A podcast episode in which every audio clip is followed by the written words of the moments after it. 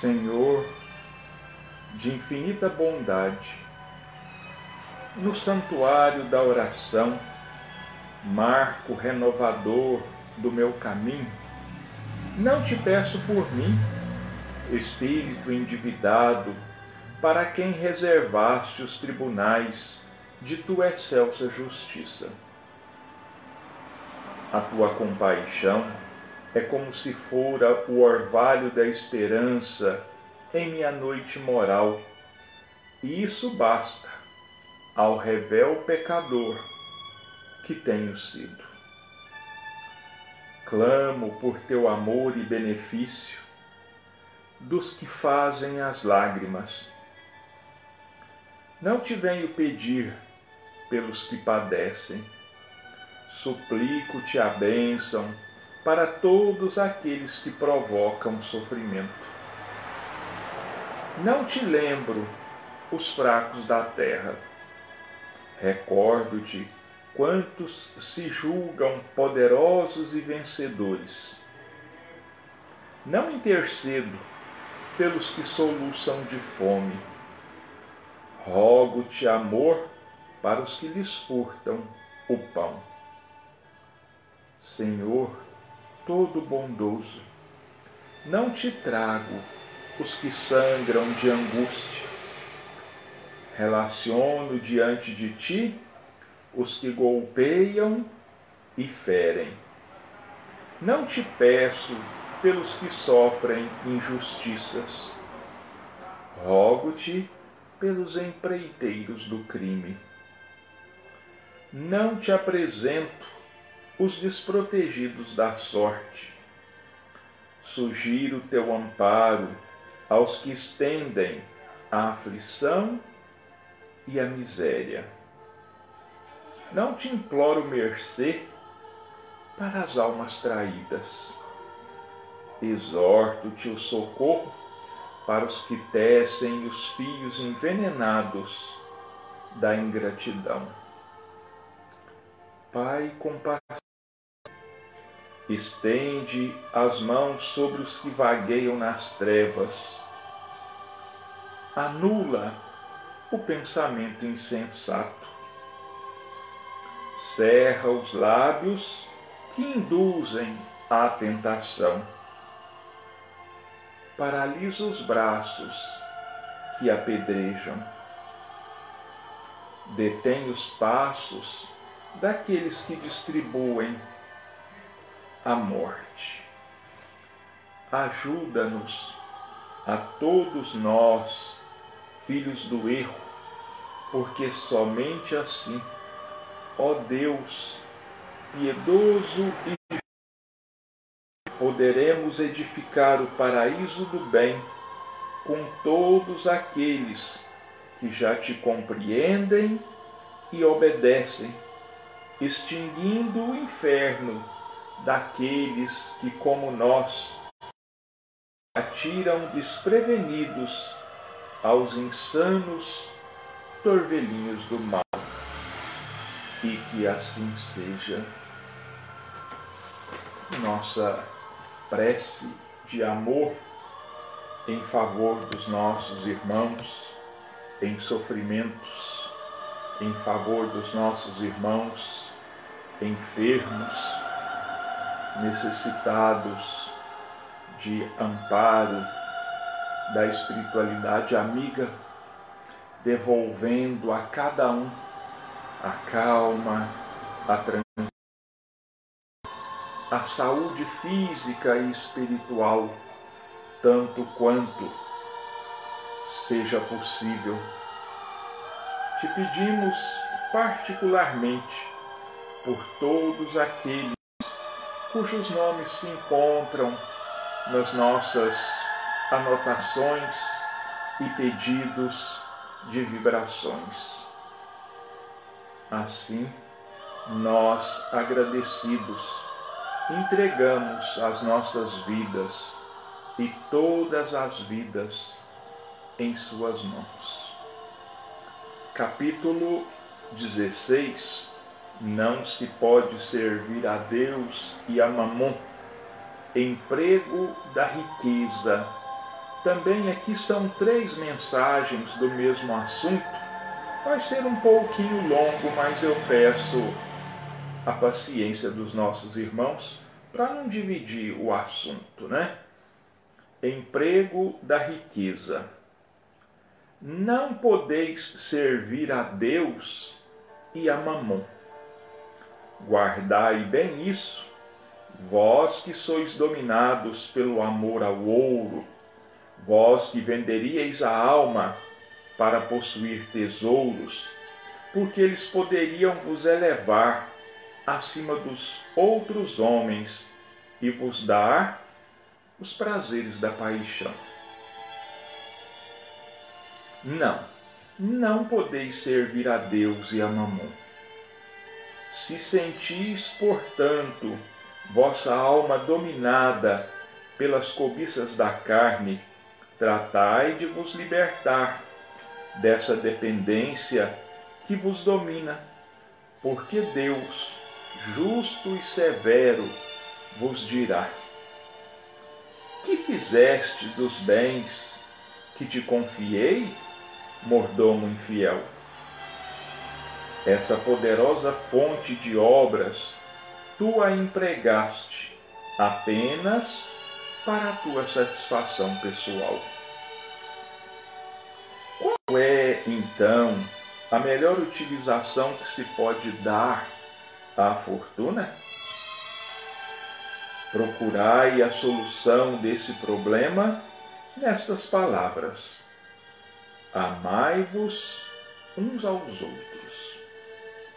Nelas está o segredo do bom emprego das riquezas. Aquele que está decidido à prática do amor ao próximo já tem sua linha de conduta inteiramente traçada, porquanto é na caridade que se encontra a utilização que agrada a Deus. Não essa caridade fria e egoísta que consiste em distribuir ao redor de si o supérfluo de uma existência dourada, mas a caridade plena de amor que produz sem humilhá-lo.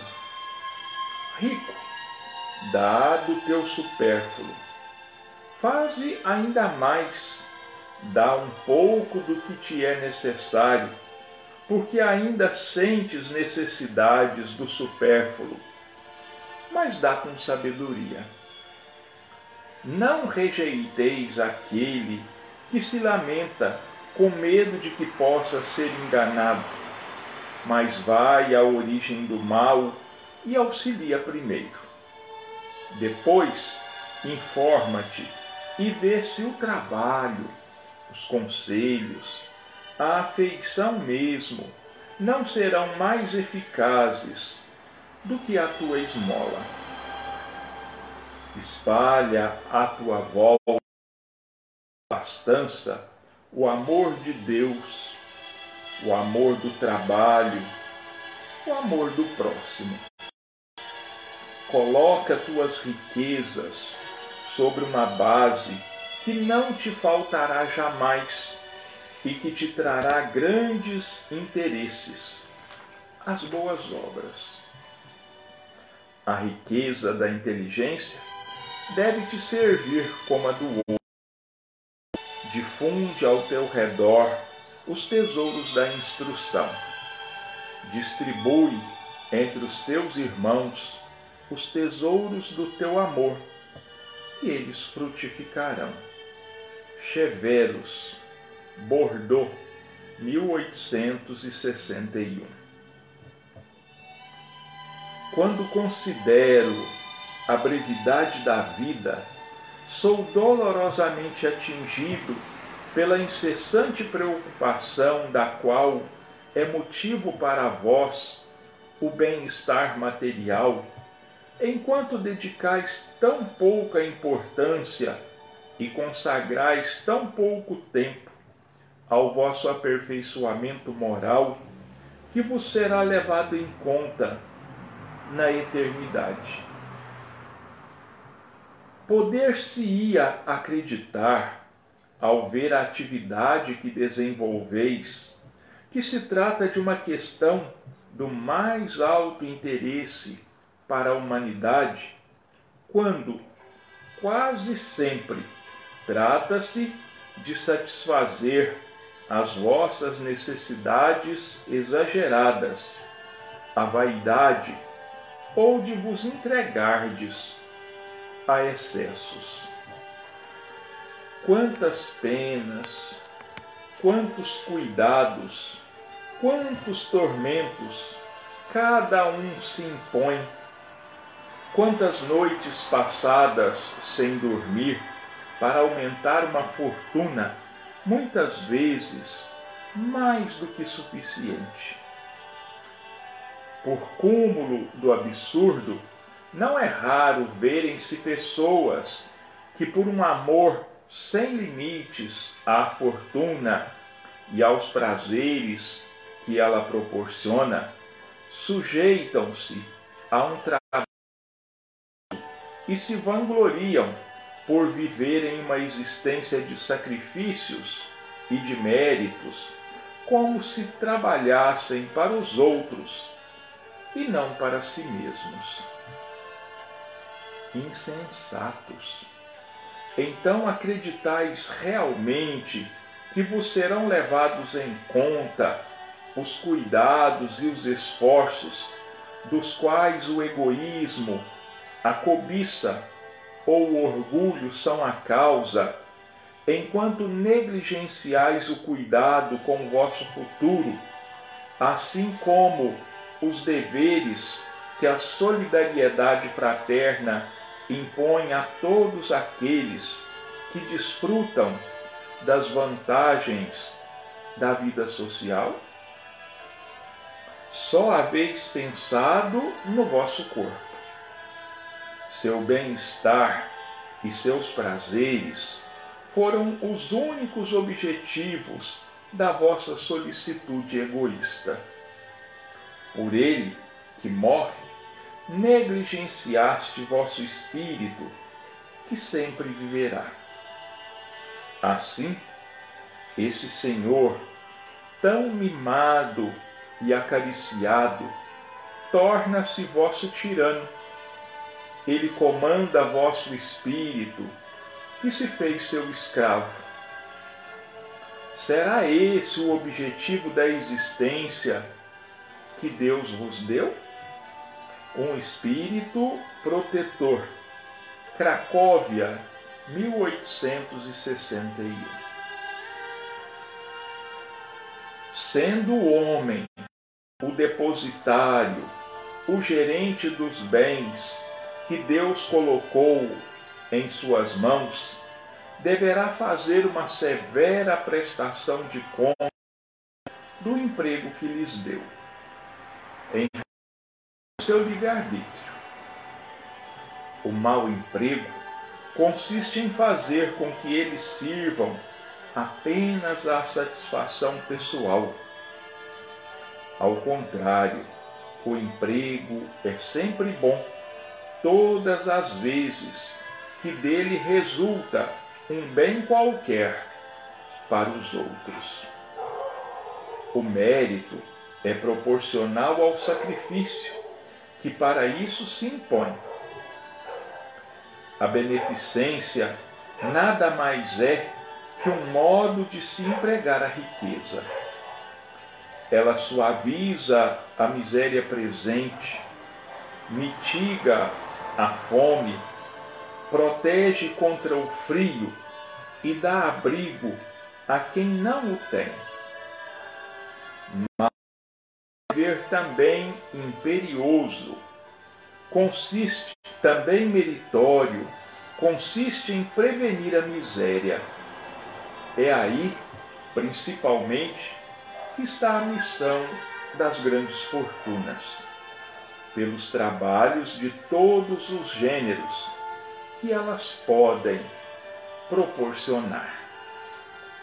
E tivessem elas de tirar desses trabalhos um proveito natural, mesmo assim o bem não deixaria de existir, porque o trabalho desenvolve a inteligência e exalta a dignidade do homem, sempre altivo ao poder dizer que ganha o pão que come, enquanto que a esmola humilha e degrada. A riqueza concentrada em uma só mão deve ser como uma fonte de água viva que espalha a fecundidade e o bem-estar ao seu redor. E vós, ricos, que empregardes a fortuna segundo a vontade do Senhor, ficais certos de que vosso coração será o primeiro a matar a sua sede nessa fonte benfazeja, e ainda nesta vida desfrutareis dos inefáveis prazeres da alma, em lugar dos prazeres materiais, do egoísmo, que deixam um vazio no coração. Vosso nome será bendito na terra, e quando deixardes a deixardes, o soberano Senhor vos dirá as, para, as palavras da parábola dos talentos. Ó bom e fiel servidor, participa da alegria do teu Senhor. Nessa parábola, o servidor que escondeu na terra o dinheiro que lhe foi confiado não é a imagem dos avarentos, nas mãos dos quais a fortuna é improdutiva?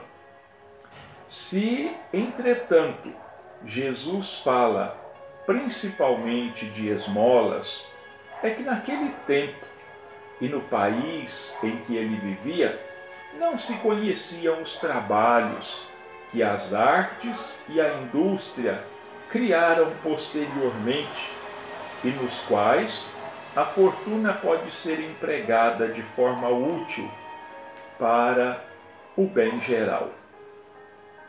A todos aqueles que podem dar pouco ou muito, então direi: dai a esmola quando for necessário. Porém, tanto quanto possível, transformai-a em salário, a fim de que aquele que a receba não se envergonhe dela. Fênelon, Alger, 1880. Emprego da riqueza. Os três espíritos que assinaram estas mensagens são concordes entre si. Primeiro, dizendo que os bens da fortuna não nos pertencem. São empréstimos que Deus colocou em nossas mãos. Segundo, segundo ponto de concordância, que a fortuna é um meio de acelerar o progresso. A fortuna é, se bem empregada, é um meio de possibilitar às pessoas terem uma vida digna através do salário que paga o seu suor ao invés de receber a esmola.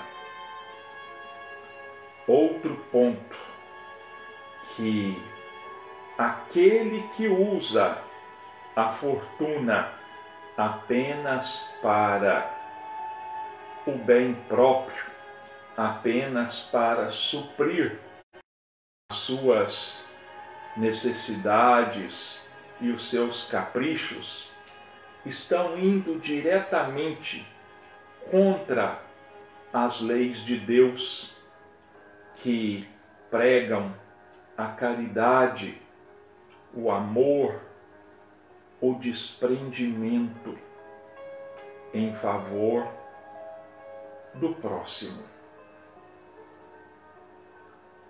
Que aquele que realmente sabe empregar devidamente a fortuna, cristãmente a fortuna, esse será alguém recebido alegremente no mundo espiritual, além de ter o seu nome como benfeitor inscrito entre os beneméritos da terra. É preciso que nós então nos lembremos de que a fortuna é algo, é uma ferramenta, é um instrumento que Deus colocou nas nossas mãos com a finalidade de servir muito mais ao próximo do que a nós mesmos, de ser usada em benefício muito maior da coletividade do que de nós mesmos. Toda a fortuna ela deve ser colocada para trabalhar em função do progresso, em função da dignidade humana. Toda a fortuna ela deve ser empregada em nome de Deus, em nome da caridade cristã. Por isso, logo na primeira mensagem, o Espírito Cheveros, ele diz que o melhor, o melhor meio de se empregar a fortuna deve ser nessas palavras do Cristo: Amai-vos uns aos outros. Porque se a lei de amor for observada na no emprego da fortuna, com toda certeza ela obedecerá aos preceitos da caridade, do amor ao próximo, da fraternidade cristã. Esse é o único emprego que Deus espera que se faça da fortuna que possa ter sido entregue à administração de alguém. Está, ele está dizendo aqui que a, a fortuna ela é uma, uma fonte de água viva que espalha a fecundidade e o bem-estar ao seu redor. A fonte, ela não se nega a matar a sede de ninguém, nem de animais, nem de homens, nem de plantas. Ela não faz a menor distinção entre uns e outros. Ela não cobra, não pede nenhum retorno para si mesma. Assim deve ser a fortuna nas mãos do homem na terra. Nós vamos continuar falando sobre vícios e virtudes, é, o empenho da transformação moral. Hoje nós vamos falar um pouco, vai ser pouco mesmo, porque o tempo já está. É, o conhecimento de si mesmo, uma coisa muito difícil, porque na realidade nós não nos conhecemos. Nós não sabemos o que está adormecido no inconsciente e que pode aflorar de repente, que pode de repente vir à tona e nós não sabemos as consequências que podem advir disso. Então, um dos maiores e dos mais importantes trabalhos do homem, se não o maior e o mais importante, deveria ser a busca do conhecimento de si mesmos. Porque assim, nos conhecendo, nós saberíamos qual o mal nos aflige e nós saberíamos também qual o melhor remédio para neutralizar em nós esse mal. No diálogo que se segue, ocorrido entre Kardec e Santo Agostinho, e que constitui as perguntas 919 e 919A de O Livro dos Espíritos, encontramos sábia orientação relacionada ao autoconhecimento. Então a questão 919 qual o meio prático mais eficaz que tem o homem de se melhorar nesta vida e de resistir aos arrastamentos? Então, qual a maneira mais certeira? Qual a maneira que vai surtir maior trabalho do autoconhecimento que vai nos ajudar a resistirmos às tentações, às induções do mal. Então Santo Agostinho respondeu: Um sábio da antiguidade vos disse: Conhece-te a ti mesmo. Aí o Kardec faz outra, outra pergunta. 919a. Compreendemos toda a sabedoria desta máxima, mas difícil, mas a dificuldade está precisamente em cada um conhecer-se a si mesmo. Qual o meio de consegui-lo? porque depois Santo Agostinho vai falar aqui um pouco para frente nos comentários, porque quando nós vamos nos autoanalisar, nós geralmente não admitimos as nossas fraquezas. Nós arrumamos para elas mil e uma desculpas mil e uma justificativas que aos nossos olhos nos desculpa e parece nos isentar do erro. Mas não é assim.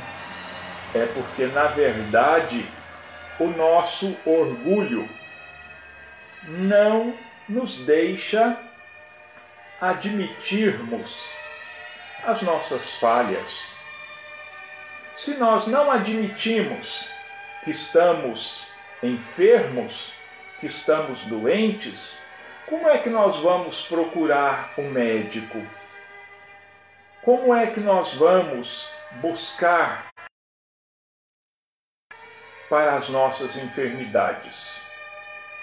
Então, é, a resposta de Santo Agostinho, ela é longa, mas aqui só tem um, um, um trecho, mais ou menos, que resume toda a resposta dele, mas de uma profundidade, de um ensinamento que nós deveríamos adotar de verdade.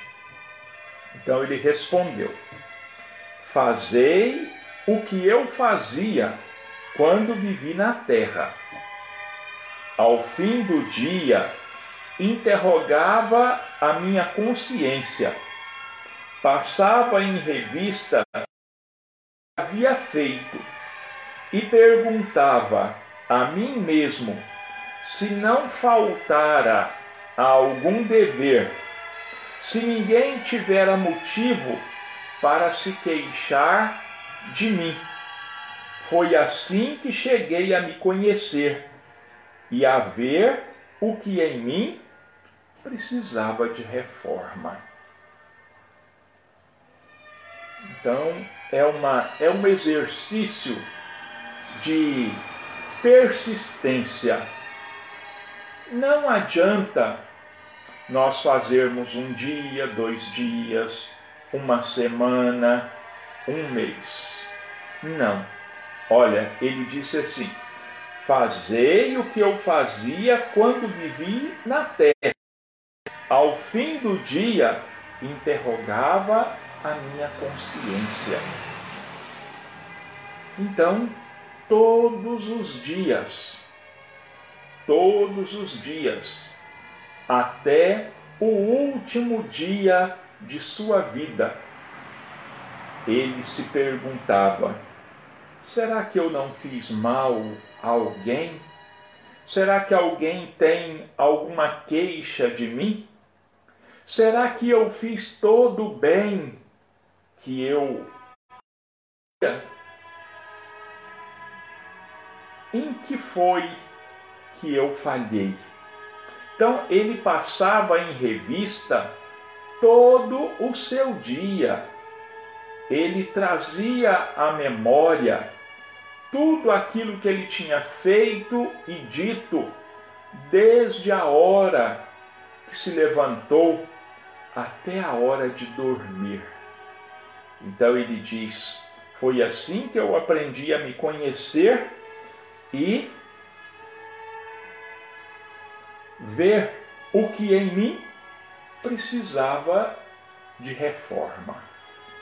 Então aqui está para nós um enorme ensinamento. Um enorme ensinamento, uma instrução de uma importância capital de nós. E nós temos aí os espíritos amigos, como Santo Agostinho e outros, que estão constantemente chamando a nossa atenção para a necessidade da reforma íntima. Porque sem a reforma íntima, não há progresso, não há transformação. Ela é a chave de toda a nossa melhora, de toda a nossa espiritualização. Então, nós vamos agora pedir a espiritualidade amiga que fluidifique as nossas águas, que coloque nela o médio de que nós necessitamos, que venha de encontro ao nosso merecimento. E vamos agradecer a essa mesma espiritualidade pela visita aos nossos lares, pela luz e o amparo e as energias de paz e luz que trouxeram para cada um de nós. E agradecer acima de tudo a Deus e a Jesus por todas as bênçãos que temos recebido ao longo da nossa vida. Que Deus e Jesus nos amparem e nos sustentem a cada um, hoje e sempre, e que assim seja. É contínua a reforma, ela nunca acaba. Ela nunca acaba. À medida que nós vamos melhorando, nós vamos quanto ainda temos para melhorar. Então, que Deus nos abençoe.